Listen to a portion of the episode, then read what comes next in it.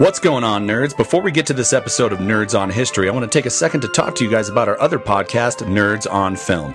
Every week, Brian, Sarah, Kevin, and myself talk about movies, we make some jokes, and we say a lot of bad words. And if you're a fan of bad words, you're going to want to go listen to that podcast after you're done listening to this one, because Nerds on History won't let us say f- c- mother huge and tiny little or enjoy. This episode of Nerds on History is brought to you by Ever Sleep Tea, the only tea made with 100% real arsenic. modifying a Chinese medicinal recipe that's been in use for over 2,000 years.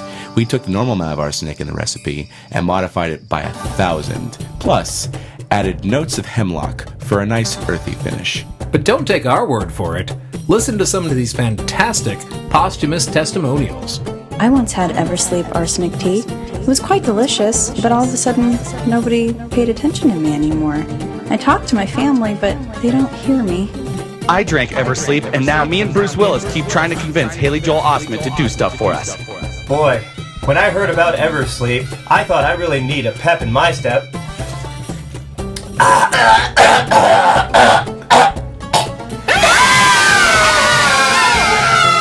Soothing people into oblivion, Eversleep tea, the only tea that starts off green and ends up black. Warning, this is not actually an ad.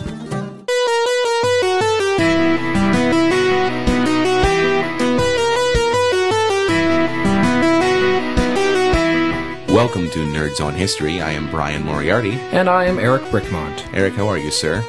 I'm quite well, sir. How are you? I am not. Oh, Actually, I'm, I'm doing okay. I just my my voice has been pretty hoarse the past couple days, and it Yeah. doesn't sound like that now. But um, yeah, it's been kind of hard, especially at rehearsals, because uh, the part of my voice that is cracking and majorly messed up is the exact range I need, I need to be singing in. So oh, how Yeah. convenient. yeah, which is probably a sign that I actually haven't been singing it properly. I haven't been supporting the notes properly, so that's probably why I can't sing. so You know, every guy. you guy reap what you sow. every guy has performance issues. Don't worry about it. I think this is a very different type of performance issue than what you're referring to. Anyhow, Anyhow, indeed. well, my friend, what a week. What a week in listener feedback. No kidding. Th- th- I think this is the most we've ever gotten in, in a single one week. week. Yeah, I think so. Uh, so go ahead, Sean, cue it up. This week in listener feedback. I just I still love hearing that every time. Okay, uh, we begin the week with uh, Jeremy. Jeremy won our uh, trivia question this week on uh, the uh, Facebook page, and uh, he would like us to uh, give a shout out. This is the way that the uh, reward is given out. You get to tell us what you want us to say, and we'll say it. And here it goes. So, what does he want us to say? Because I'll do it. You're gonna do it? I'll do it. Oh, fine. All right, Jeremy, here we go. Stacy Blaine, we're giving you our shout out. Roll Tide! All right, rock on. Yeah. That, that was, was that good? That was good. I don't know exactly what the inflection was meant to be, but I thought it sounded super. Okay. Hopefully, we did it justice. That was for Jeremy's wife, Stacy. Yes. So, yes. Okay, our next piece of listener feedback comes from Lindy in Georgia.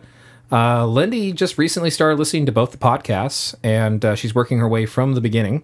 Uh, she's got an 11 year old who she uh, lets listen to Nerds on History, which I think is fantastic. Most of the episodes, vast majority of them. And uh, they do enjoy quite a bit of movies. In fact, he's seen a lot uh, for a young man his age. She just finished listening to the uh, Nerds on Film "Say Goodbye to My Large Enemy," uh, which was the the quiz show one that we did, and she's uh, she's quite pleased with that. Uh, she thinks that uh, we should definitely have another one coming up, and I think that we are going to do that. So, folks, if you enjoyed that episode, if you haven't heard it already, go back and listen to uh, "Say Goodbye to My Large Enemy," where we put a bizarro twist on famous movie quotes and what have you. And we'll have another one actually coming soon to a Nerds on Film podcast near you. Uh, she also mentioned the fact that we we never got an opportunity to actually put those questions up online. So this is what I'm going to do. I'm going to go back. Uh, I'm going to go ahead and put those questions online when we do our uh, part two. So when we do our, our next quiz show episode. Awesome. So thank you so much, Lindy, for uh, listening to both podcasts, and uh, to Lindy's uh, son. Thank you for listening. Thank you for uh, learning and being smart. That makes me happy. yeah, totally. Ah, hope. You gotta Yeah. love it. Yeah, though I think I am. I echo uh, some of David's concerns that she said twelve. Eleven, but he doesn't listen to Nerds on Film. Okay, Yeah, good. she specified that. Yeah, he's not she, quite ready for she that. She let him listen to that episode because that she had, one episode, yeah. because she had heard it first. yeah, exactly. yeah. It was a pretty tame episode for that podcast. it was. Yes. yes, Alrighty, uh, next up we have some listener feedback. So this one comes to us from Justinus, uh, who is from Lithuania. Don't know if he's currently still living in Lithuania, but he's certainly from Lithuania. Uh, anyway, he wants to thank us for the hard work that we do on both of the podcasts. He thinks they are awesome and is always looking forward to new episodes. Uh, he's also uh, actually a pretty big fan of Nerds on Film, a little bit more because uh, he's big on uh, on the movie culture. Thinks it's really great. In fact, loves Sarah, giving her uh, big props. Loves to hear geeky girls geeking out, and who doesn't? Uh, had a little feedback about the website. yeah. Yeah. I just want to throw it out there real quick, folks. We have a new Nerdonomy website coming to you soon. Uh, and keep in mind, you know, this is an in house operation. We're doing all this hard work here ourselves.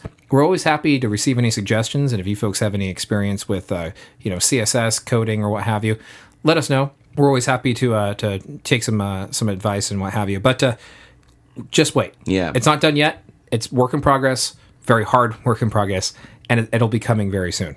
Also, uh, j- just kind of goes on to say that uh, he's looking forward to some video content that we might be producing in the future. And shameless plug for donations. If you want video content, give us donations.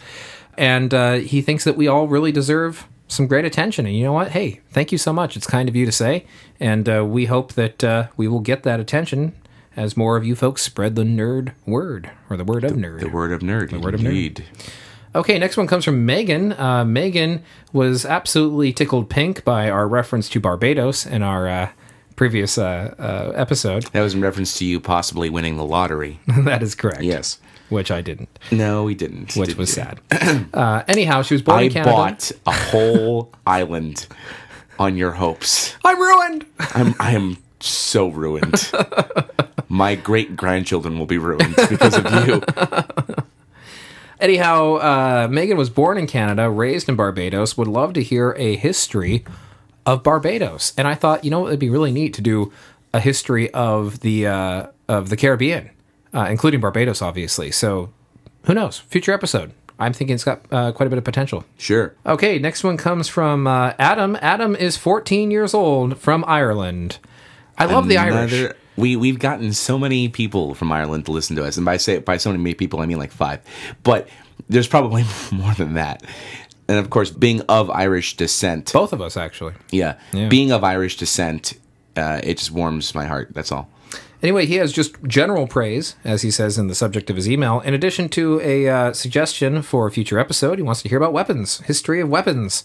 Which we have in the books, I think, somewhere. I, I, Uh, yeah. I'm pretty sure we have that I- on our to-do list already. I think so. That is true. Uh, also, the Shogun. He wants to hear more about the Shogun. We're going to talk about the Shogunate. We've we've kind of talked about us talking about it potentially in the future before. That will We've- happen. We had a meeting that involved talking about us talking about the topic. Yes, We do that a lot. yes. Nothing gets really done anyhow. Uh, and of course, the Great Famine. Got to throw it out there. You know, Oh yeah, of course, because that's a big reason why uh, the Irish immigrated to the United States. And here's a, another one for you. Uh, he wants to do uh, French Revolution, which uh, you know, hey, Les Mis boy. You know. Yeah. Well, I mean, Well, okay, it's a tie-in. so there were multiple French revolutions. So which one do you want to do? yeah, the one that people mostly associate as the French Revolution was the one of 1789.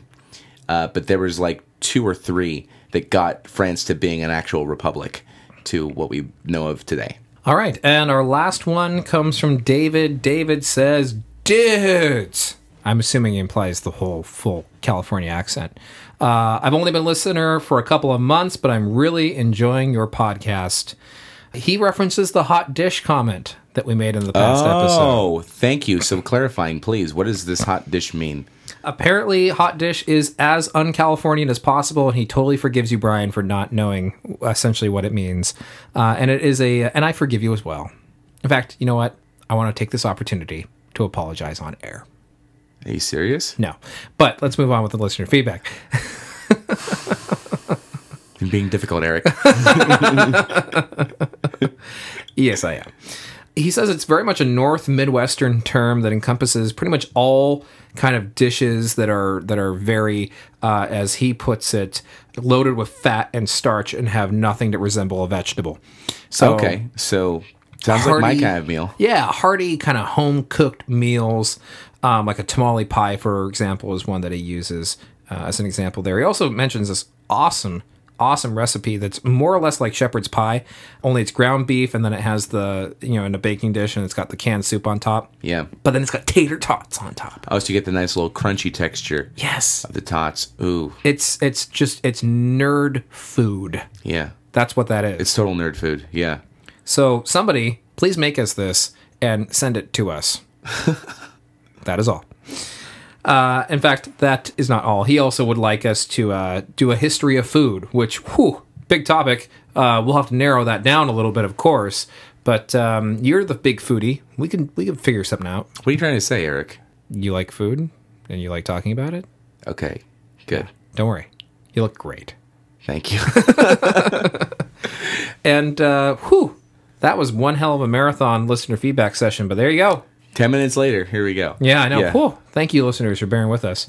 No problem. Real quick, though, I do want to reference super fast a listener feedback that we had had last week. And this came from Hillary, and she had actually suggested a history of tea. And you and I kind of started talking about this after we finished recording the episode last week. And we thought, you know what? That is actually really fascinating. And not just tea. What if we talked about coffee as well? Because let's face it, when it comes down to besides water, you know, what are the big drinks that are out there in the world? Yeah, pretty much it's those three. I mean, soda's become a big one now as well. Right. But soda has a very young history to it. It's only about 100, 120 years old at this point. Right, with the history of tea, I mean, we're talking about going back thousands of years, 3,000 Yeah. years. And coffee, China. we're talking about five or six hundred years now. yeah, So it's, I mean, as a drink. So which is which is pretty impressive. So let's go with it. Let's let's chat about it because I think that um, I mean this is going to be a heck of an episode because it is really quite something. yeah, we've got. a- I mean, there's a lot of content for us to actually get through. But you know what, folks? As always, it's an adventure. Always. that we go on.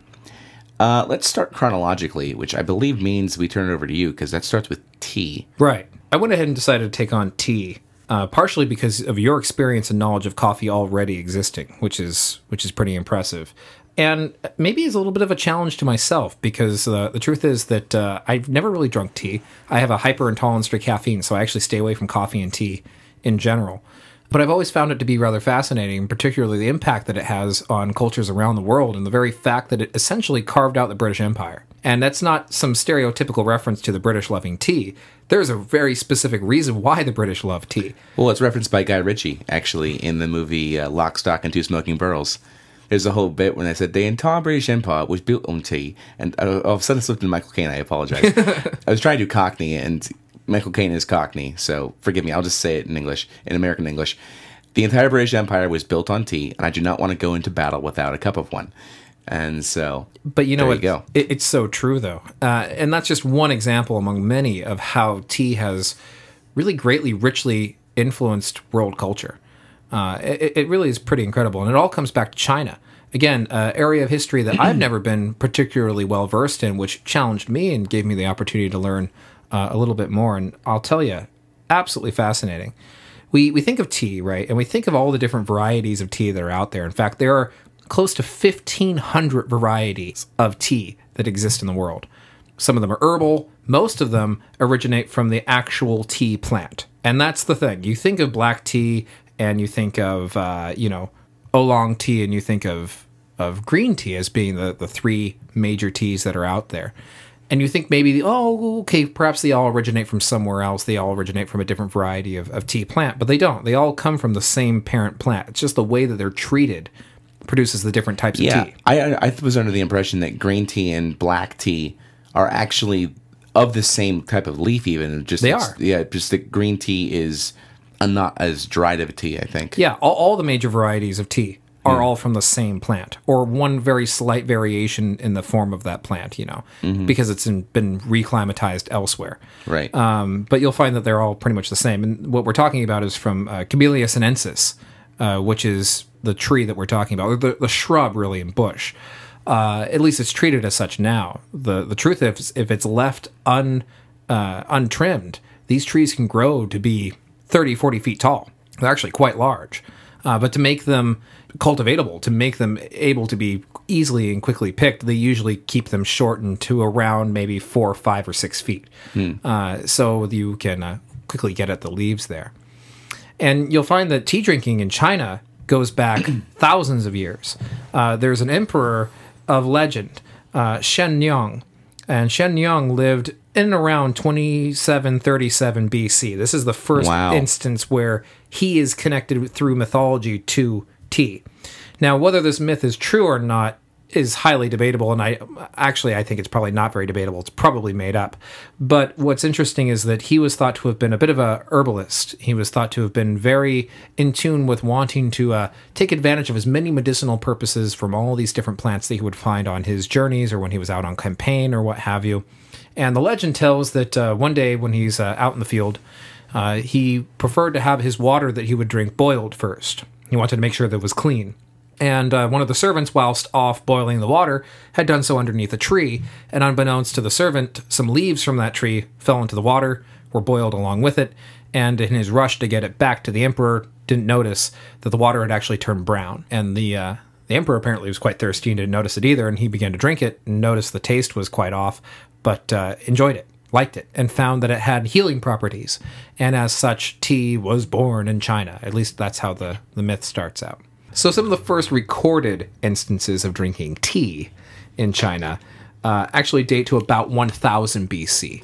So, they're really not all that far off from the mythical start. Obviously, you know, Chinese medicine is extremely advanced and has been for thousands and thousands of years. We find that, uh, you know, through these records that obviously they were experimenting with so many different types of, uh, you know, plant life that were out there and, and trying to find its value. And the medicinal value of tea is well known today. In fact, it is great for preventing uh, heart disease.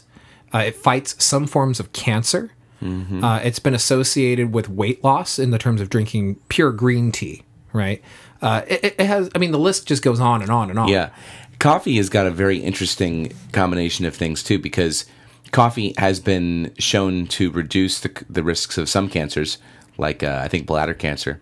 At the same time, they've also it's been told it's not necessarily good for you because for your heart because of the high caffeine content.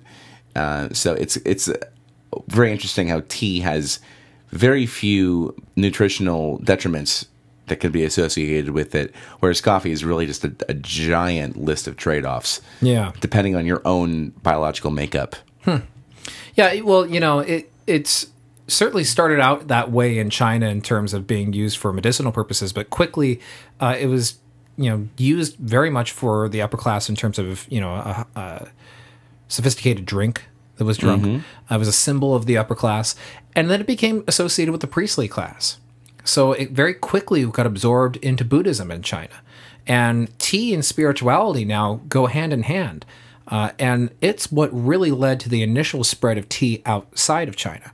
Because as Buddhism began to spread into Japan, you found that these tea customs and tea ceremonies that are now very common throughout China and other parts of Southeast Asia have really just kind of perpetuated the way that tea spreads. It's almost as if you know uh, you you would view wine in in Christianity and particularly in the Catholic Church in the way that wine is symbolic. Uh, tea is very much symbolic to Buddhism. Oh, absolutely. And there's so many ceremonies that involve even the making of the tea. Like when you're making the tea, it's almost like your mind has to be in a certain state to be able to perform the whisking of the of the leaves into the, the water. It's it's a very symbolic process. Yeah. And not only that, but the caffeine in the tea actually assists with many Buddhists in their you know very long duration meditations. It allows them to stay awake while they are in this very tranquil state of mind. It, allows their bodies to still stay stimulated, Yeah. even though mentally and you know spiritually, ultimately, which is where they want to be, is at that kind of higher level, if you will. I will have to say, just from my own personal life, I've been running a pretty grueling schedule lately. And what's been getting me through it is yes, I have my coffee in the morning just to get my system, you know, just going and get myself awake. But my mid morning, normally second cup of coffee, has been replaced by green tea, uh, actually, green tea with, with mint. And it is awesome because I don't feel jittery after I, I drink it. I just feel awake. So, Exactly. Yeah. So when did all that start happening? Well, in around 900 AD. So about let's just call it um, let's just call it around a thousand AD. So we're still talking about 4,000 years almost between when green tea or tea was eventually created versus to when it started to have an impact on, in Buddhism and then About 3,000 years. Yeah. So, yeah, tea was drunk in China for a very, very long time uh, before it ever even reached outward.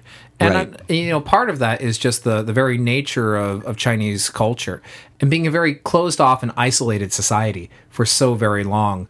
Um, you found that uh, this was this was kind of to be expected almost. Um, but eventually, again, through Buddhism and through the spread of religion, we find that the tea begins to spread, at least into other parts of Asia. How it gets to Europe is an even more fascinating story because we can thank the Portuguese and the Dutch for introducing tea all the way over to Europe. you mentioned the Dutch. Very good. Well, they come into play a little later in our story, so continue the, on. The Dutch East India Trading Company, along with the British East India Trading Company, would really be the driving forces behind spreading not so much just tea, but actually so much of Eastern culture around the world uh, and sharing that with uh, with the rest of the world. So here we have in around the 1600s, right? So 17th century Portuguese traders, very early in that century, were coming in, bringing back this tea. And it's interesting because in some places they tried to introduce it, it just didn't catch on. Like Russia, for example. There was a lot of trade going on at that time between Russia and China, and the Chinese ambassadors were actually bringing tea, and it was scorned. People didn't like it. They thought it tasted awful, and they thought it would never catch on. And it would actually be 70 years later than its first introduction, uh, you know, in early in the 17th century, that it would finally make its way back to Russia and become a very, very popular drink. Now, Chinese tea is imported into Russia on a very regular basis and has been for several hundred years. When it comes to the Portuguese, it was trendy. It was a fad, but it wasn't really a big uh, cultural explosion. It didn't really catch on all that much. It actually caught on a lot more so in Amsterdam. Um, but you'll find that that is, in fact, the Portuguese that reintroduce it back to the biggest fanatics for tea. And that is, of course, the British. So uh, when Charles II of England married his Portuguese wife, Catherine, she brought with her some tea and introduced it to him. Uh, he introduced it to the rest of his court. And even though it had been in Europe for almost 60 years at this point, uh, now it had really, really caught on. And now it was very symbolic of the upper class uh, in England. And people went nuts for it. And they demanded tea. They wanted a lot. And so obviously they went to China to get it. So you're familiar, of course, with the East India Trading Company, Yeah. the British East India Trading Company. Well, it was created by Queen Elizabeth in 1600. Yes. Uh, and with that was created essentially a royal monopoly. Here was going to be a very, very powerful organization that could pretty much go in anywhere it wanted and set up and monopolize on the trade because they had all the ships, they had all the wealth that was being funded by the crown, they could do whatever they wanted. And when they got to China and realized the potential for, for tea, they were trying to import it into England by the boatload. The thing is, though, the Chinese were very much of the mindset that they had everything they needed. They don't need stuff from outside of China. The only thing they need and want is silver, silver bullion. And that was something that uh, they had to pay if they wanted to get their tea, the British, that is.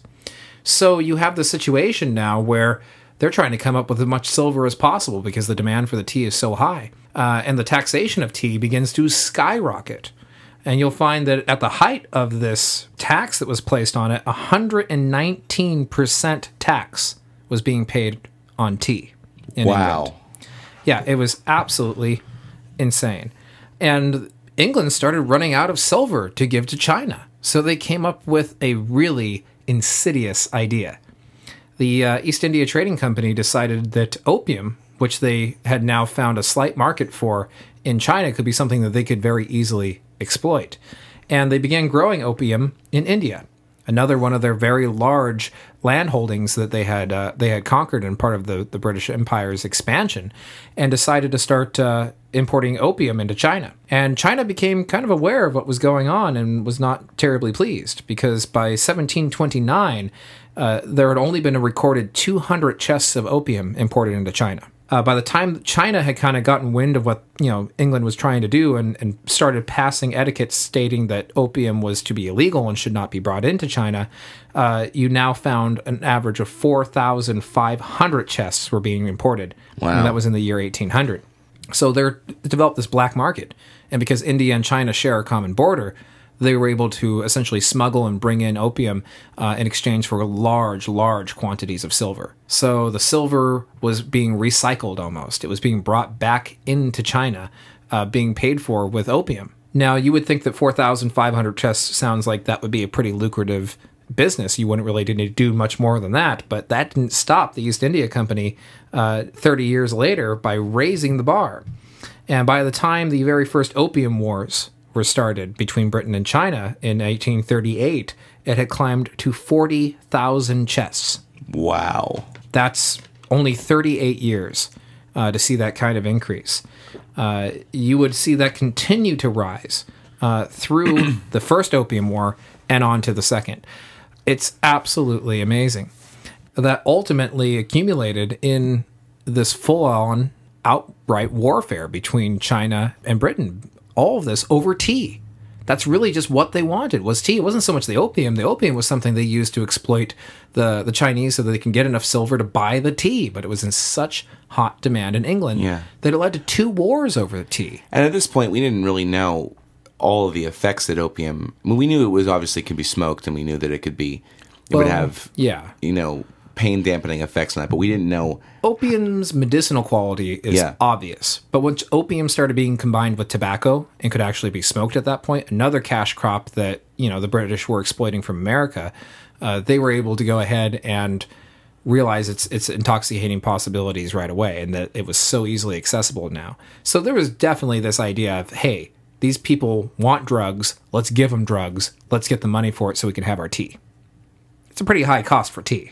Yeah, no kidding. But of course, the average British citizen had no idea what was going on. All they knew is that they had this lovely drink and they wanted to drink it, and they'd be willing to pay what you know ever they could get for it. It's a shame that most of them ended up drinking sheep poop. What? So much was this demand for tea that in times of war, when the tea was going down, or in times of high taxation, there was a black market tea ring that's going on where you have uh, this. Uh, "quote unquote" tea being sold to uh, to the commoners who, who were wanting to you know, get as much of it as possible, and this stuff was hardly tea. It was usually about fifty percent tea. Uh, the rest of it was twigs and leaves that they just pick up off the ground.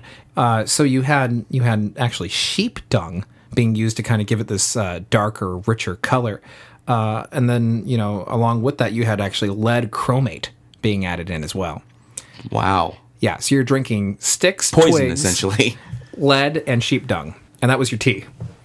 And this got really, really bad. Uh, there was nearly 50 million pounds of this stuff being produced in 1770.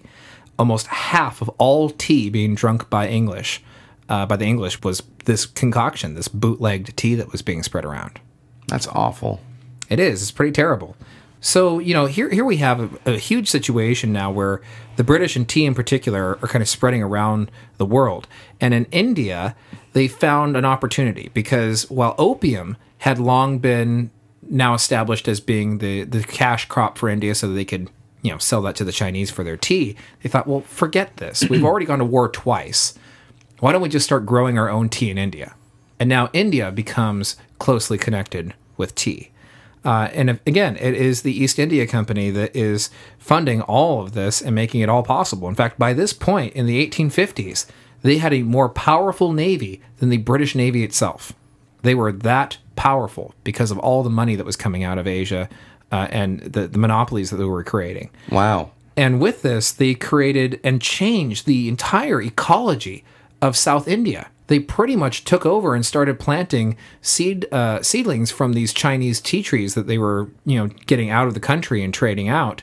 And within three years, which is all the time it takes for a, a sapling to start producing tea leaves, they were ready to go. And uh, it- it's pretty incredible because in 1855, 500,000 pounds of tea was being produced in India. By 1890, guess how much? And when when did it start being grown? I'm sorry. 1855, Okay, so in by about 30 45 years. basically. 45 years later. or no, fi- 30, th- you're right, 35 years later. So from 500,000 pounds, I'm Mm-hmm. going to guess 20 million. 86 million pounds. Whoa. Seriously? Seriously. Wow. Surpassing China at that point in terms of exports of tea. And with that came the indentured slavery that was being treated on these plantations. And we had millions of Indians being treated in this fashion. Uh, many of them, thousands of them every year, died from deplorable conditions that they were in. And many of them were not being paid at all. Many of them, it was just a, a way for them to survive off of the streets, to you know have a, a roof over their head, or what uh, accounted for a roof. It was more like a shack over their head. And when they were actually getting paid, it was in minuscule amounts. And they were pretty much owned by the plantation owners. This was indentured servitude. There was no if, ands, or buts about it. And they even looked to the American, at that time, the then American model of the Escaped Slave Act uh, as being something that they wanted to enact. And so if you were caught trying to flee from one of these plantations, it was oftentimes your life. And it was absolutely, absolutely terrible. Honestly, it's not all that much better today because tea is still being produced in extremely large quantities in India. All of these uh, these tea plantations that were set up 150, 200 years ago are still there and still producing. Some of them with the original trees, which I find absolutely amazing that these Wow. tea trees can survive for a long time. The oldest surviving one is actually in China right now, in the Yunnan province, and it comes from uh, the 1700s or from the 1800s. It's like 1700, I think, is is and around it was dated, Wow. which is pretty incredible how resilient this plant can be.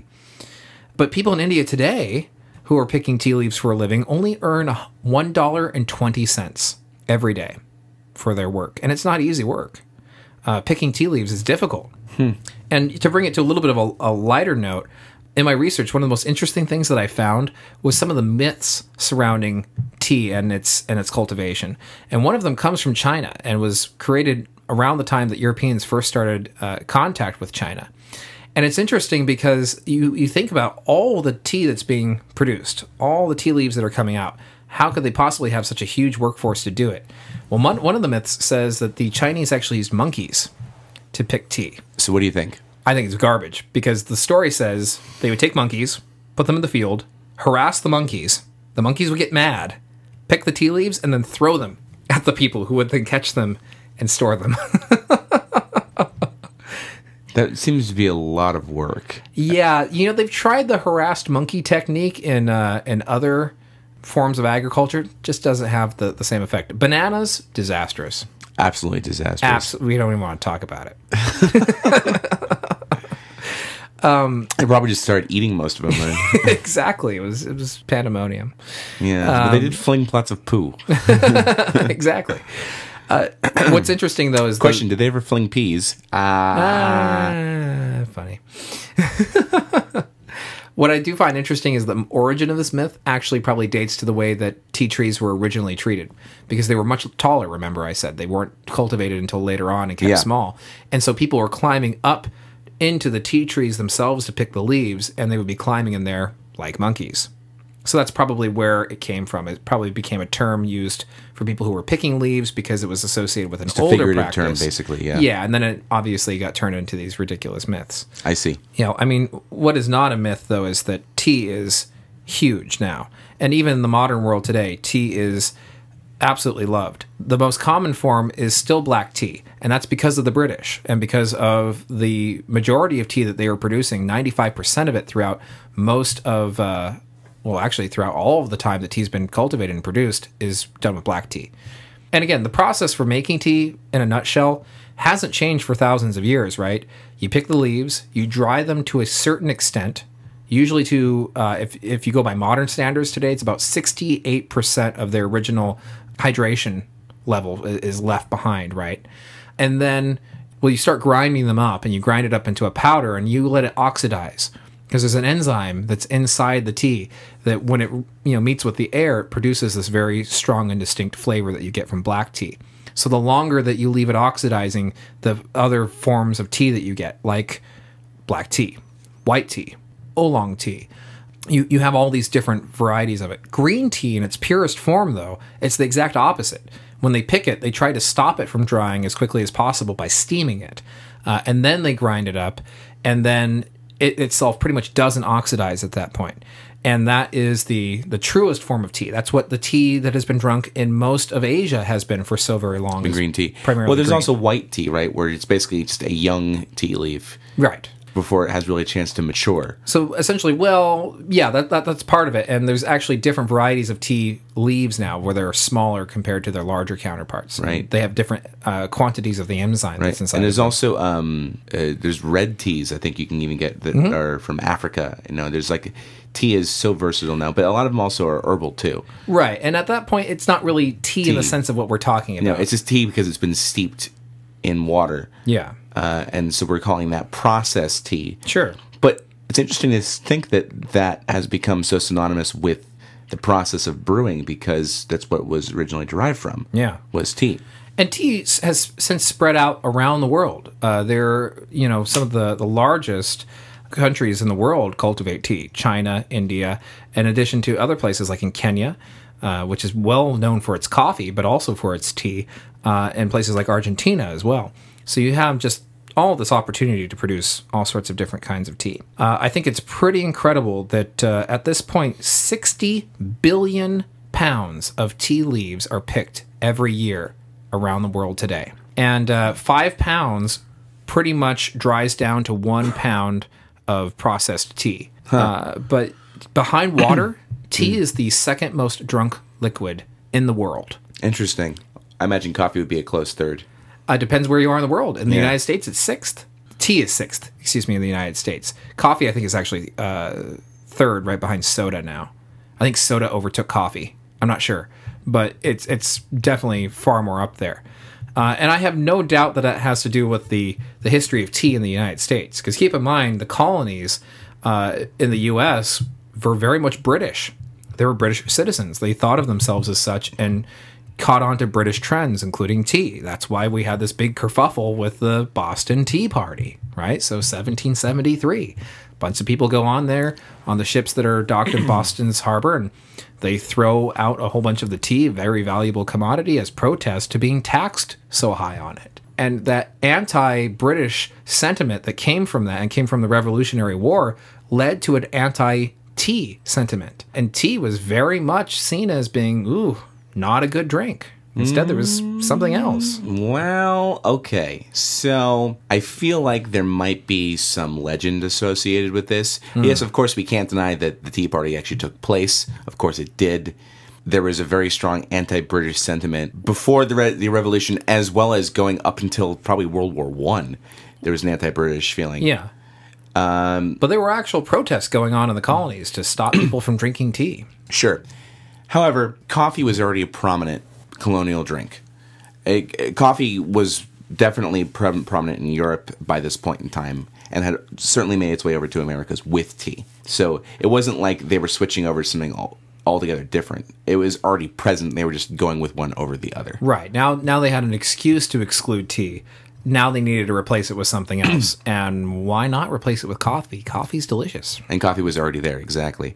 And speaking of which, let's talk about coffee because Yeah. there's a lot of interesting parallels that deal with tea's expansion. In fact, I would uh, I would pretty much say that coffee and tea have the same talking points as far as how did it expand into Europe and how did it expand into the Americas for that same reason. It pretty much involved the British and the Dutch. Uh, as well as, in, I mean, of course, other countries in Europe as well. But those, I think, were the two main colonial powers, since they had presences in other parts of the world, that could have really gotten that production and, Spread it out spread it everywhere. out Yeah. exactly.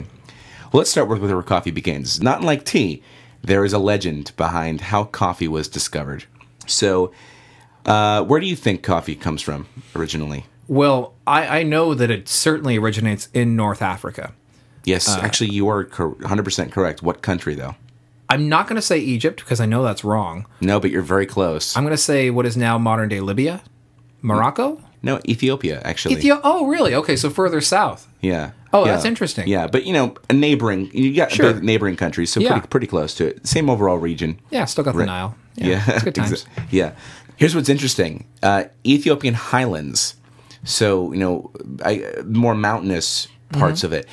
Coffee actually does grow on mountains. It grows best on mountains. Really? Yeah. This is a very weird concept. So, for those, let me just kind of give people my background, my, my ethos statement toward, toward being able to, to speak on this issue of coffee. Uh, I worked at Starbucks for almost four years. In fact, folks, you can't see, but Bryan is actually wearing an apron. I still have my apron actually somewhere. I think I have it stowed away somewhere uh, as just a keepsake, or at least I had actually five at one point, but I threw all the other ones away. That doesn't really mean much because there are plenty of people who have worked at Starbucks. Sure. Come and gone. Uh, but when I was at my tenure at Starbucks, I was in training to become a coffee master. Ooh, the coffee master. The coffee master, which gets you a black apron. It's pretty cool. It also gets you extremely high blood pressure. Well, to become a coffee master, you have to go through extensive training to understand the process with which coffee is made uh, by modern standards, of course. And then you do lots and lots of tasting of coffee. And there's so many different things that can influence coffee. It's very much like wine. yeah. uh, in that the subtleties and the notes that come from where it's grown, from how it is brewed, that impact the kind of flavor profile you get out of the coffee. How it's roasted, of course, is a major part of it as well. Even even more elements that it seems in what's influencing the the taste of tea. Correct. Coffee pretty much comes from three areas of the world. And they're all equatorial zones because we find that uh, technically you can go grow coffee plants anywhere, but they grow at their best in equatorial zones on the, on the planet. So kind of hot, humid kind of environments. Yeah, but yet still in mountainous regions, which I find very, very interesting. Yeah, that's strange. Um, not not always though. I want I don't want to say with 100 percent certainty, but there's definitely where it grows there. In fact, there's certain species of coffee that only grow in the shade on on the shady side of a mountain. It's kind of interesting. And Starbucks has so many different varieties of coffee that we can go into. I'm not going to go into every single one because we'd be here till next Thursday. Yeah. So, uh, what we will do instead is take it back for a little bit. Pretty much know this: coffee comes from North Africa, Latin America, because it can grow all it grows all the way through. Pretty much the Andes, anywhere where the Andes touch it, is where coffee is being grown, and then Indonesia. And I'm assuming that it started in North Africa and spread out. and I will get to how it got there uh, in a little bit. But yes, essentially, that's why we have the British and the Dutch to thank Gotcha. for those, and we'll talk about that later. But it all starts in Ethiopia, and as the story goes, there was a sheep, uh, sorry, not a sheep, a goat herder, or just a goat herd, named Kaldi, who uh, noticed that you know, there are these coffee trees, and coffee itself derives from the Arabic word uh, kaveh, so uh, K A U V E H, pretty much phonetically very close to the word, just spelled differently. Kava, I think. Yeah. Kava? Yeah. Yeah. Probably. So anyway, he noticed that his goats were picking off these cherries off of this tree. Hmm. And as he was eating them, he noticed that their goats' behavior started becoming more high spirited. The herd. The herd's just going all over the place. this There's- goat over here is eating another goat. What's going on? And one goat just started screaming. That's terrifying. Terrifying. Well, I mean, it's not like they were just going nuts and like beating each other up. They just they were moving around a lot. They were just a lot more, you know, Fidgety. less less exactly. they were a little more fidgety. Uh, and so what you basically are noticing is that the the pit of the because I mean obviously goats can eat the plant Anything. whole. Yeah. The pit of the coffee cherry is what they kind of eventually discovered was oh this is the magic. This is where uh, you find the caffeine. And in this time, and this is by the way probably I mean it's definitely in the second millennium, but I would say pr- it can't be anything less to than the Middle Ages at this point. Oh, okay. Yeah. So actually, quite a bit later than than tea's It was a late. It was a late arrival, definitely. Late Tea- bloomer. Exactly. Uh, as it turns out, they discovered that it could be uh, eaten, and I didn't, I didn't find any, any research to back this up. But there's another legend that it was originally just a snack food, where they would take the beans and they would just kind of roll them up in uh, some sort of animal fat that was present from, I guess- a Probably their- goat. Pro- prob- probably goat fat of all things. Just pop them in your mouth and chew on them, like just eat them, eat them like like like nuts, basically, to get the kind of peppiness out of it. And eventually, they found that it was probably better that they dry the bean first. And this is actually one, the most uh, historically natural method of doing coffee, which is literally you just l- take out these mats, you lay a bunch of coffee cherries out, and you let the sun do the rest of the work. The So- sun dries off the rind of the skin until there's nothing left but the bean. and that's how coffee grows. Because I'm a total coffee ignoramus. I don't know anything about coffee. Yeah. It grows literally as a fruit.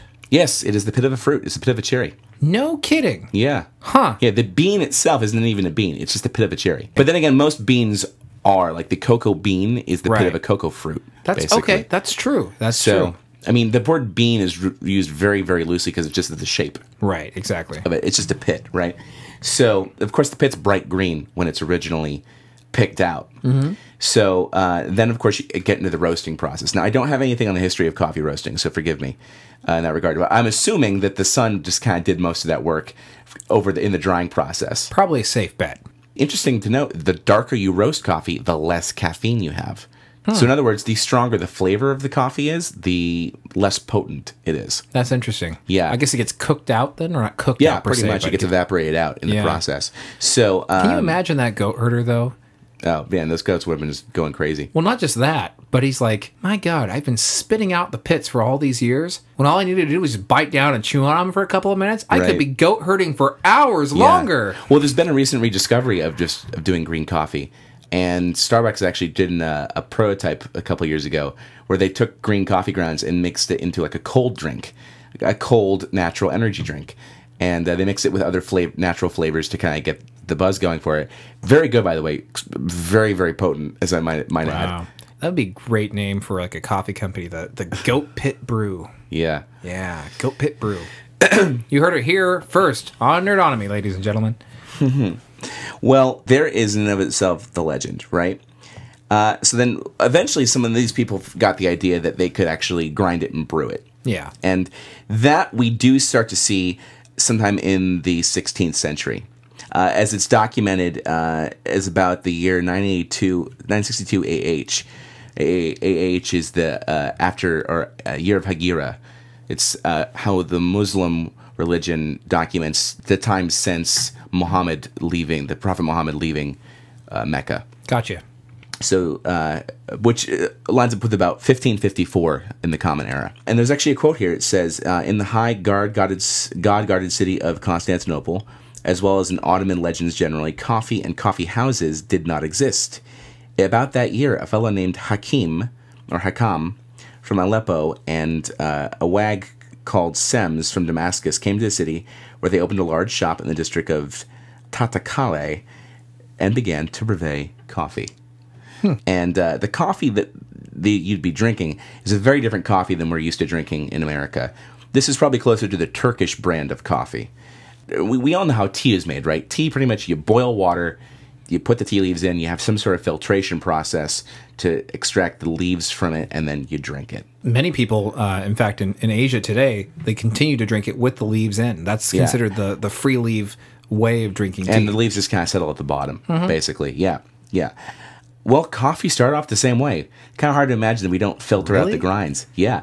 So, but here's the thing, though. We're talking about a much finer grind. We're talking about coffee that's pretty much ground to powder at this Right. point. The Turkish ground of coffee is very much a powder.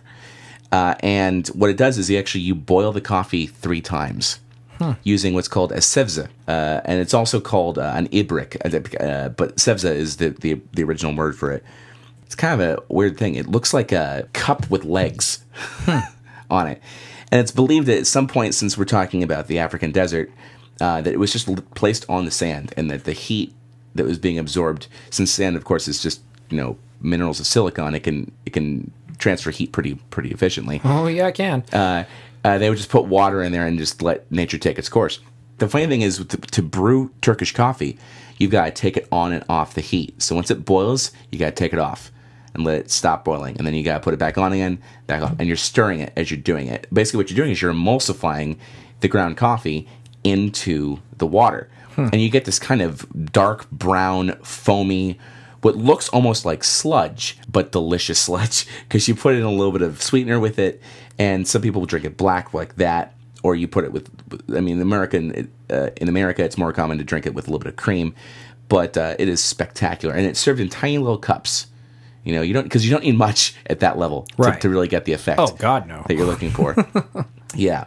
Uh, so this is the kind of coffee that started happening in these coffee houses in the Middle East Yeah. by the 1500s. Now, how does it get to Europe is the question. Or you have a question, I can tell. Well, I just wanted to state that um, I have a friend. Uh, her name is Tuba, and actually, I know her sister quite well as well. Her name is Batir, and they're from Turkey.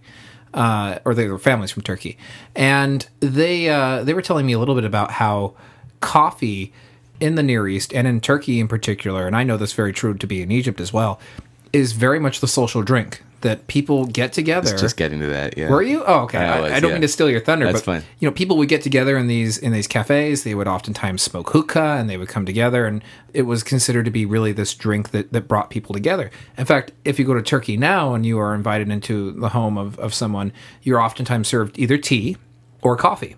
And it's interesting because tea is a very recent addition to Turkey. Tea's only been in Turkey since the 20th century, and that's because of the fall of the first Ottoman Empire. and that is more than likely how it got made its way to Europe. Actually, hmm. when we were talking about this episode, we were talking about how I made the assumption that, well, given that Ethiopia is in a part of the world where it is very heavily either Christian or Muslim at this point, and there are many Ethiopians who are like Ethiopian Orthodox or Ethiopian Ethiopian Jew and Ethiopian uh, Muslim. So I was of the of the assumption that through the Islamic Empire is how it spread to Europe because of the conquest of, of Spain and so on and so forth. Uh, I was actually dead wrong. Yeah, I, I was kind of surprised. Uh, it simply comes back to the fact that just European travelers going to the Near East were being offered coffee through hospitality, and they the word traveled back to Europe of the beverage. And by the 17th century, coffee was becoming more and more popular because of that. Uh, what, what I find very funny though is, as the cases of a lot of new things, people generally consider it the work of Satan. And coffee was originally considered uh, an invention of Satan, Satan because of how bitter it tasted oh, interesting. and it's this black, you know, liquid, right? So, Huh.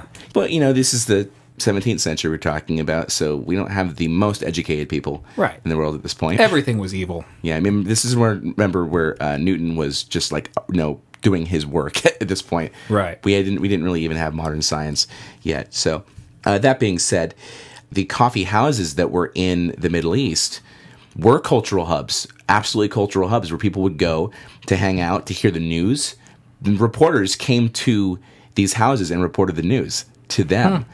And it's amazing to see how much has not changed about coffee houses since this time period. Because when you walk into a Starbucks, what do you generally expect to see? Uh, a long line, at least seven hipsters, and some really overpriced bottles of water. Okay, yes, that's all true. However, if you were to sit there for a few hours at a time, I would say you would probably uh, you hear music in the background, right? Right. Uh, if it was a good enough, depending on the coffee house, you'd notice there's someone performing music. Right. Uh, occasionally, you'll find people playing chess, right? Sure, absolutely. Sure, sure. And people just reading the newspaper, right? Or keeping current on the news of the day. Every single one of those goes back. Mm-hmm. Interesting. As far back as the 16th century. Huh. I'm sure if they had the internet back then, there'd be people browsing on their laptops too. Probably, yeah. Wi Fi would have changed everything at that point. uh, absolutely. So, uh, yeah. And by the 18th century, we're noticing major cities in England, Austria, France, Germany, and Holland. Of course, Holland being, of course, the Dutch Empire, part of the Dutch Empire, uh, all had coffee houses. And uh, in the one I find very interesting was a, an English convention called the Penny University. now, what's that? So instead of you going to the coffee house and you paying for coffee, rather you pay for admission to the coffee house. So Penny University was where Oh. you, you paid a penny to enter, and then once you got in, then you had access to coffee, and of course, again, all the same things we were talking about: bulletins, newspapers, pamphlets. So did you have to keep? Did you have to pay for the coffee as well? No, your penny got you your admission of coffee, That's got you got all. You could sit there and just drink coffee all you wanted. pretty much. You could drink a hundred cups of coffee and die. I don't think anyone ever took it to that extreme. um, I, I, it depends on where you, who you go to. I mean, I'm not an anthropologist, of course, so I mean, some people would say, you know, it got you a cup of coffee. Okay. right? There's also legend that the word tip was derived from around this period of time. Truth be told, gratuities in of themselves have been around for thousands of years. Sure. But the word tip is is uh, the legend goes that in penny universities it was to ensure promptness. You paid extra to ensure promptness. TIP. Interesting. That's very interesting. Yeah. Unfortunately, which is why I kind of like the word tip is thrown around so heavily. It's because tips, by that nature, really aren't tips. They're just our tip when you go to like a restaurant is to say thank you Yeah. for, for good service, right? That's what gratuity is supposed to mean. Well, you know, I find it super interesting because you mentioned that you know in the 17th century, a lot of people were concerned with coffee. They were kind of it's kind of a controversy. In fact, many Catholics were concerned whether or not they should actually be drinking it. Uh, and then Pope Clement VIII actually came out and said it was okay to drink coffee, and it became much more culturally accepted in, in Europe among its its Catholic population. Yeah, more than that. And it's, again, it probably came back to just the nature of the fact of being a black, bitter, bitter tasting liquid. Yeah, You know, exactly. um, because this is a point in time where color means everything. Sure. And the symbolism behind the color means everything. So you see white, you immediately associate with purity. You see black, you immediately associate with everything the opposite. Right. So of course you're gonna see this cup of black liquid. You're like, hey, drink this. no. Which is ironic because white in most cultures around the world is associated with death. yeah. Or the you know the ethereal, right? Yeah. It- yeah, I can see it. Um, One other quick thing to add on to this in coffee houses, because you mentioned that you, you yourself served, you know, as a barista, Mm-hmm. and uh, approximately what age were you? from the ages of 18 to 22, That is average in America. In Italy, do you know what the average age of a barista is? 35. 48. Oh wow, yeah. It is considered a respectable profession for you to retire into. Oh well, because it's an it's an art. It's an absolute art, and I know I love working at I love working at Starbucks, but Starbucks is very much, of course, a an industrialized version of coffee, right? Sure, it's a major corporation. Right. So they do their best to maintain the quality of the coffee and to get some of the artistic nature of the coffee. But if you want a true artist, you, you go to you go to your mom and pop coffee shop and you get a really good barista who knows how to do that. And we'll talk about espresso drinks in, in, in a little bit. One thing I find very, very interesting is by the 17th century, Eric, guess how many coffee houses there were in London? 17th century London, or sorry, by Um, mid 17th century. Yeah, by mid 17th century. so around 1650s. I'm going to shoot really low. I'm going to say there's 10. Over 300. 300? Yeah. Really? Yeah. So clearly at this point, coffee was extremely popular Wow. in Europe, which is why I say that in America, it really wasn't that new. It was just an alter, it was a very present alternative. Sure. Right? Because all those cultural comforts that we had gotten in Europe had already made its way over at that point. What I find very interesting is how coffee made its way to other parts of the world as far as the cultivation of plantations. And you mentioned that uh, the slavery of tea plantations in India.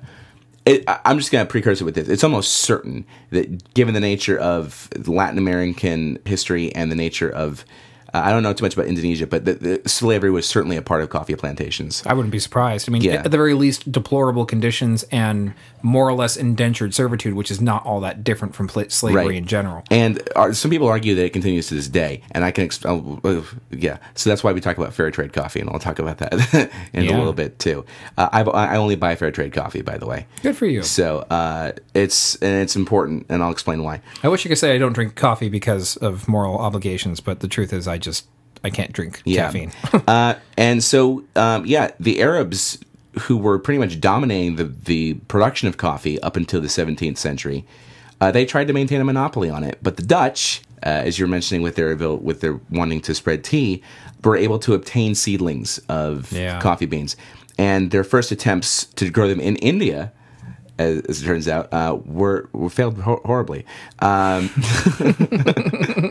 but here's what is interesting: they did have successful uh, attempts in Batavia, on the island of blank in Indonesia. What do you think the name of this island's name was? well, I think it's pretty obvious. It's got to be the island of Java. Yes, sir. The island. Well done, sir. Well done. The island of Java. That's where we get the good old name for coffee from. Uh, is or one of the nicknames for coffee. yeah, one of right? the variations. Right. Uh, Indonesian coffee. By the way, Indonesian coffee, if anyone's ever wondering, if you're drinking your coffee and it tastes kind of earthy and kind of, it's got more, more noticeable bitterness, and maybe even if you've got a more trained tongue, a kind of a spicy note to it, more than likely it's coming from Indonesia. Hmm. Yeah. And Yeah. that's just because of the soil that it's grown in? yes, indeed. Interesting. Yeah. And they soon expanded their cultivation of coffee uh, into other islands like Sumatra and Celebes. Uh, Sumatra is one of the tentpole brands of coffee from uh, that's available at Starbucks, and that's yeah, it's exactly as it sounds. Those trees, that coffee comes from trees in Sumatra. It's also one of the few coffees that they also offer in decaf as well. And so that's how you get it into Indonesia. How it gets to Latin America is even more interesting. The Dutch gave King Louis XIV a coffee tree as a, as a gift. And the uh, this I guess this would be the early 18th century, so about 17 early 1700s. And uh, someone picked a, a bean off of it, a guy named uh, Gabriel Leclue, and uh, he tried to smuggle it out. And this dude had a hell of a time getting it out of there. Just this one little thing, because on his trip back, he dealt with horrendous weather, someone who tried to destroy the seedling uh, because he knew what he was up to. Uh, and then when that failed, the ship was attacked by pirates. Holy crap! It's the, it's the freaking curse of the bean. the curse of the coffee bean. yes. Um, however, he did manage to get it safely to the, uh, I believe, the island of Martinique, which uh, is in the Caribbean, if I'm not mistaken. And uh, that one seedling thrived, and because of that, there were spread to over 18 million coffee trees on the island of Martinique alone within fi- a 50 year time period. Wow, Yeah. that's that was quick. Right. And you could argue from there that's where it expanded. And of course, beans were taken and then sprouted throughout all parts of Central and Latin America. And by that nature, by those two incidents taking place, basically, coffee was spread through thievery. right? You had the Dutch stealing, stealing seedlings from the Arabs, and you had this guy Leclute stealing from a coffee tree plant from, of all people, the king, the king of France. Well, it's only fair. Tea was spread through drug trafficking and warfare. Yeah. There you go. There you go. Isn't it coffee, lovely? coffee and tea, the beverage of criminals.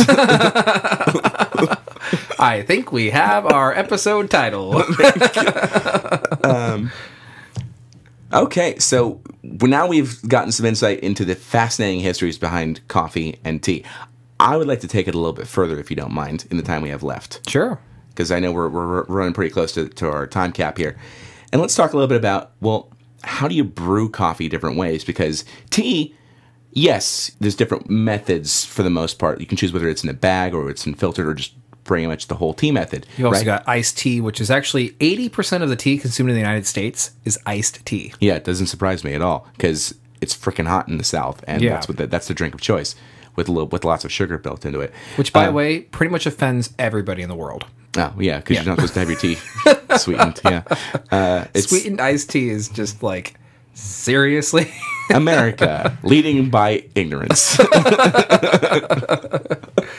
Just this episode's rife with awesome slogans. so. America hurling towards diabetes in every way possible. So, but coffee is more diverse because you've got the Turkish brand of coffee, right? In the late 1880s, post industrial area, you have a guy in Italy by the name of Angelo Moriondo getting a patent for the first espresso machine. And what derives now, the thing I find fascinating about coffee is you pretty much always need boiling water. You need boiling water for tea as well. Hmm. But boiling water, leaves, good, right? And then you let it cool down and put it over ice. That's tea. All right, so I would argue with that, but go, go ahead. Okay, but in the essential form of it, Okay. right? Yes, that's the one binding thing. Coffee all depends on how you grind it, how much water proportion is there, where the bean came from, and uh, how fresh is the coffee. Uh, if coffee is too old, it doesn't have nearly the intense flavor uh, as it would if it had been let out. Tea, by its nature, is dried. So once it's dried, it can. I mean, not to say that tea doesn't go bad, because tea obviously can go stale after a while. But tea, if it's kept in a dry, dark place, it can it can last for a long time. Sure. Yeah, coffee is meant to be kept in the same place. By the way, dry, dark, kind of out of the the elements that could make it go bad. So, in the nature of putting it even into espresso, the grind is slightly more coarse than what you have for Turkish coffee. And espresso actually is essentially a, a more mechanized form of Turkish coffee. Uh, and a little more filtered because you basically take this powder like coffee that's been pressed down into a pod like area and you run boiling water over it at high pressure quickly. And it's the same amount you would get from Turkish coffee. It's served in these little demi-tasses, these maybe two or three ounces of coffee, not very much. That two or three ounces of coffee had, by the way, has the same amount of caffeine as a full cup of coffee that we're used to having Phew. in the United States. So it's much, much more intense, right? Yeah. Yeah.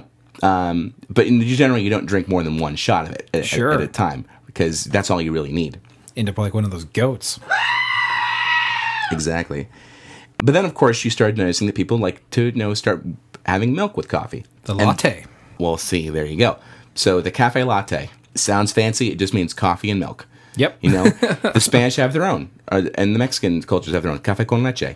Yeah. Same concept. Though the met- the recipes, and the methods are a little different, but it's just coffee and milk, right? Latte just means hey, you you heated up some milk, you got some froth on on the top of the milk, you poured it in with the espresso, bam, cafe latte. Cappuccino, on the other hand, is an entirely different matter. so cappuccino The expression on your face when you said that just is hilarious. Cappuccino derives itself from the Capuchin monks, the friars of the Capuchin order, which Ah. are an offshoot of the Franciscans, because the difference between a Franciscan monk and a Capuchin monk, would you be able to look at the differences of One is, is shaking really violently all the time. no. Oh man, no. we got to get all this manuscript written really fast, really fast. Well, the the so this is where I can bring some Catholic into it. So the, the Capuchin uh, robes are a slightly lighter shade of brown. So when people saw this foamy brown concoction, they said, "Oh, they call it cappuccino because it looked like a little Capuchin monk." Wow. Basically, if they just use a little more dye, the name would have changed forever. exactly. We could be having a cup of Franciscans, uh, which doesn't have the same ring to it, does it? Not quite. No. Yeah. How's that cup of Francisco going? Ah, he's strong today, boss. so with cappuccino, it's pretty much mostly foam, mostly frothed milk, and you can have a cappuccino wet or you can have a cappuccino dry. So what do you think is the difference? I don't know. Okay, it all depends on how you steam the milk. Oh, all right. Oh, Yeah. I should have guessed that. All Yeah. right. Okay. Because you, if you want like a bone dry cappuccino, it is all foam, no milk. Hmm. And if you want a wet cappuccino, you like milk mixed in with the froth. You just kind of want to let it happen on its own. Got it. A good barista who knows how to froth milk will do a free pour, can free pour both a dry or free pour both a wet cappuccino. And it, it like steaming milk is in and of itself an art, an art form. It really is, and that's where latte art comes from. Is Because when you, if you stir the coffee the right way with the foam, you can like to, to make an image like the heart or a leaf or sometimes even three dimensional ones where they sculpt the foam into making it look like something else. That's crazy. Oh, it's unbelievable. Huh. Uh, one of my friends, Tim, is a latte artist. Uh, Really? it's- oh yeah, it's it's it's really really cool. The stuff he posts pictures of stuff he's done all the time. That's cool. on Facebook. Uh, it's it's really cool. So there you have your coffee. There you have your cappuccino, right? But there's also espresso macchiato. And what's the difference of that? That's just a shot of espresso with a dollop of foamed milk on it. Macchiato, the Italian word for marked. Right? So you got that. And then also you got your cafe americano. Well, where did that come from? Well, Cafe Americano, again, America leading by ignorance. Uh, when World War II soldiers were stationed in Italy, they thought espresso was too strong, so they were watering it down. uh, and that's exactly what it is. It's espresso and, and just hot water to to uh, loosen the flavor of it. And Americano is actually a derogative term for how they like to call the coffee because it was not the true Italian way of drinking espresso. Ironically, I love Cafe Americanos. It's my favorite coffee drink uh, because you get you know, a decent volume of, of, of liquid, but you get the crema, the nice foamy, natural occurring head of the uh, espresso shot, uh, still very much present at the top. And you, when you mix that with half and half or a heavy cream, there are fewer things on this earth that are, t- that are as uh, awesome as that. Well, there you go. In this case, it wasn't ignorance. It was a it was a Bob Ross phenomenon. It was a it was a happy accident. happy accident. happy accident. America's known for happy accidents too. I'd say. Yeah. And so, you know, in case you guys were ever wondering where the espresso drinks names came from, there you have it. Well, real quick, can I just add on to the Sure. the origin of the name coffee for a moment? Because Sure, I know you ahead. mentioned it a little earlier, being derived from Arabic, but I just kind of want to, you know, add a little, another layer to it uh, because originally it was called Kawalat Albun, and uh, this means wine of the bean. Thank you for getting there. Yeah, because cave is actually a uh, contraction of the term you just expressed. Yeah, kawa kawa in in Arabic then gets uh, borrowed into Turkish Yeah. kave Which is what. So sorry, I'm, I misspoke. I said Arabic. I meant to say Turkish. Turkish, which got borrowed by the Dutch into coffee, Right. which becomes With- coffee with the K. in English Exactly. with a K. Yes. a hard. There K, was an yeah. etymology of the word, and I didn't go into it. So thank you for filling that in.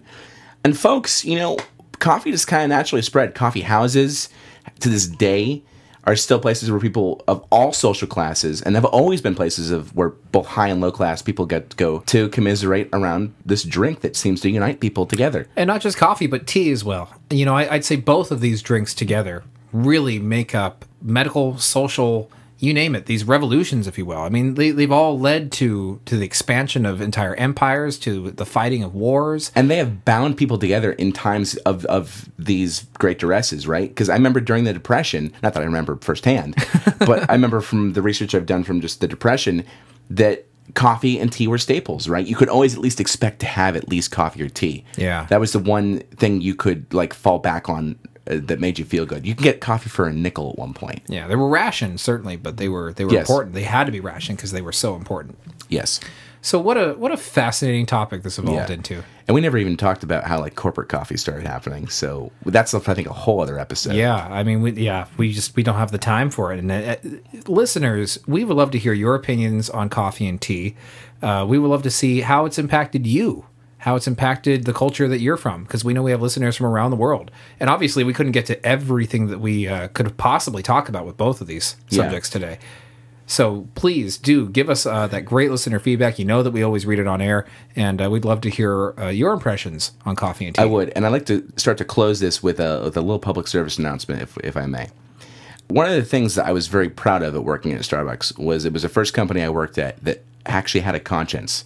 Now, no company is perfect, of course, and every company has made mistakes, but Starbucks, particularly when Howard Schultz took the helm in the uh, the late '80s, early '90s, he his mindset was he wanted to get the best experience possible for everybody involved, not just for the customer, but for the employee and for the grower that they get their coffee from. There are basically, folks, two kinds of, of coffee beans species Arabica and Robusta. Robusta is kind of what Folgers does. It's kind of the cheaper brand of, of coffee bean. It's easier to grow, cheaper to sell. Doesn't create as great of a flavor profile. Uh, Arabica coffee beans, which is what Starbucks entirely does, as well as a lot of the more uh, gourmet coffee houses like Peet's, for example, they use 100% Arabica coffee beans because it gets a full, more full flavor. That's not the point. That's part of it. The other part of it is how is the amount that Starbucks pays for its coffee. Yeah, Starbucks coffee is more expensive. It's twice as expensive actually as what you would get from your from your grocery store. That's because the grocery store is paying half of what they should be paying to the farmers who grow that coffee. So while not all the coffee at Starbucks is fair trade certified, in fact only one uh, coffee they sell is in fact actually got the certification stamp on it. Starbucks follows the same standards with all of their coffee, with getting getting a fair price from their farmers. So if you buy your coffee from Starbucks, and this is a shameless ad for Starbucks, I don't mean that to, to be that way, as well as some other companies, pretty much you know that uh, you are getting a de- decent deal to those farmers. Um, I only buy fair trade coffee, and I get mine from Trader Joe's. I don't have to. I don't go to Starbucks for it uh, anymore, even though I love the brand still. Um, the point I'm trying to get at is think about it when you go and buy your coffee or tea the next time. See if you can find a fair trade model because you know it's important to know where your food is coming from and uh, who, what hands helped make that deliverable to you personally. And there are also several uh, available free trade tea companies that you can purchase Fair from trade as well. tea, exactly. Yeah. In fact, if you go to Fair Trade, the Fair Trade organization, you can find out there's Fair Trade chocolate. There's even Fair Trade cotton that you can get for for clothing. And if you'd like to visit that, the website is www.fairtradeusa.org. Thank you. Uh, a lot of what we talked about tonight, I referenced from the uh, National Coffee Association, which is at NS, uh, sorry, NCAUSA.com, in case you're interested. Uh, there's also the WCO, the World Coffee Organization. You can go and look up some interesting stuff Cool, about cool, that cool. as well. Sir, this has been a really cool episode to do. I Yeah. get to share another passion of mine that has been latent. Uh, and I, it was a great learning experience for myself because I learned so much about uh, a drink that uh, I really didn't know about, about, and it gave me really interesting insight into uh, into the East. In fact, I want to really touch on some more topics in that part of the world. And now that we're coming up on uh, year two of Nerdonomy, hard to believe we're almost we're almost finished our first year on the air. I gotta say, yeah. And I was really happy that we had seven pieces of feedback because this is our 50th episode. And to think how far we've come in 50 episodes, where we can devote a sizable amount of time to our episode to engaging with our listeners is just awesome. And we'd like to continue that engagement. So please, if you can, follow us on Twitter. I'm at Bryan Moriarty. I'm at the Brickmont. And of course, our company Twitter is at Nerdonomy. You can follow us on our Facebook page. And uh, go to our website, nerdonomy.com, where you have lots of cool things you can check out, like uh, our merch page for giving us t shirts. Uh, we are a user supported podcast as well as our Nerds on Film one. So if you want to give us a donation, you can do that through uh, the donate button that's on our page. Uh, it's through PayPal. And, And uh, just to mention, we're also free trade in regards to our T-shirts as well. They're actually all are made, in the United, States. Exactly. Continuing the, the the ethical agenda here. Exactly. There's lots of cool stuff. Check out our blog there too. You know, there's I mean, we that site as we're talking about the new one that's going to be launching is going to be packed full of content for you guys to go follow. And on Facebook, we have uh, weekly trivia and quizzes and other opportunities for you to earn some some cool opportunities to have your shout outs here on Nerdonomy. So uh, thanks very much. Keep on uh, keep on connecting with us. We want to hear from you folks. And until we meet again, stay nerdy, folks. And tune in next week. Same nerd time, same nerd channel. Nerdonomy.com. Goodbye.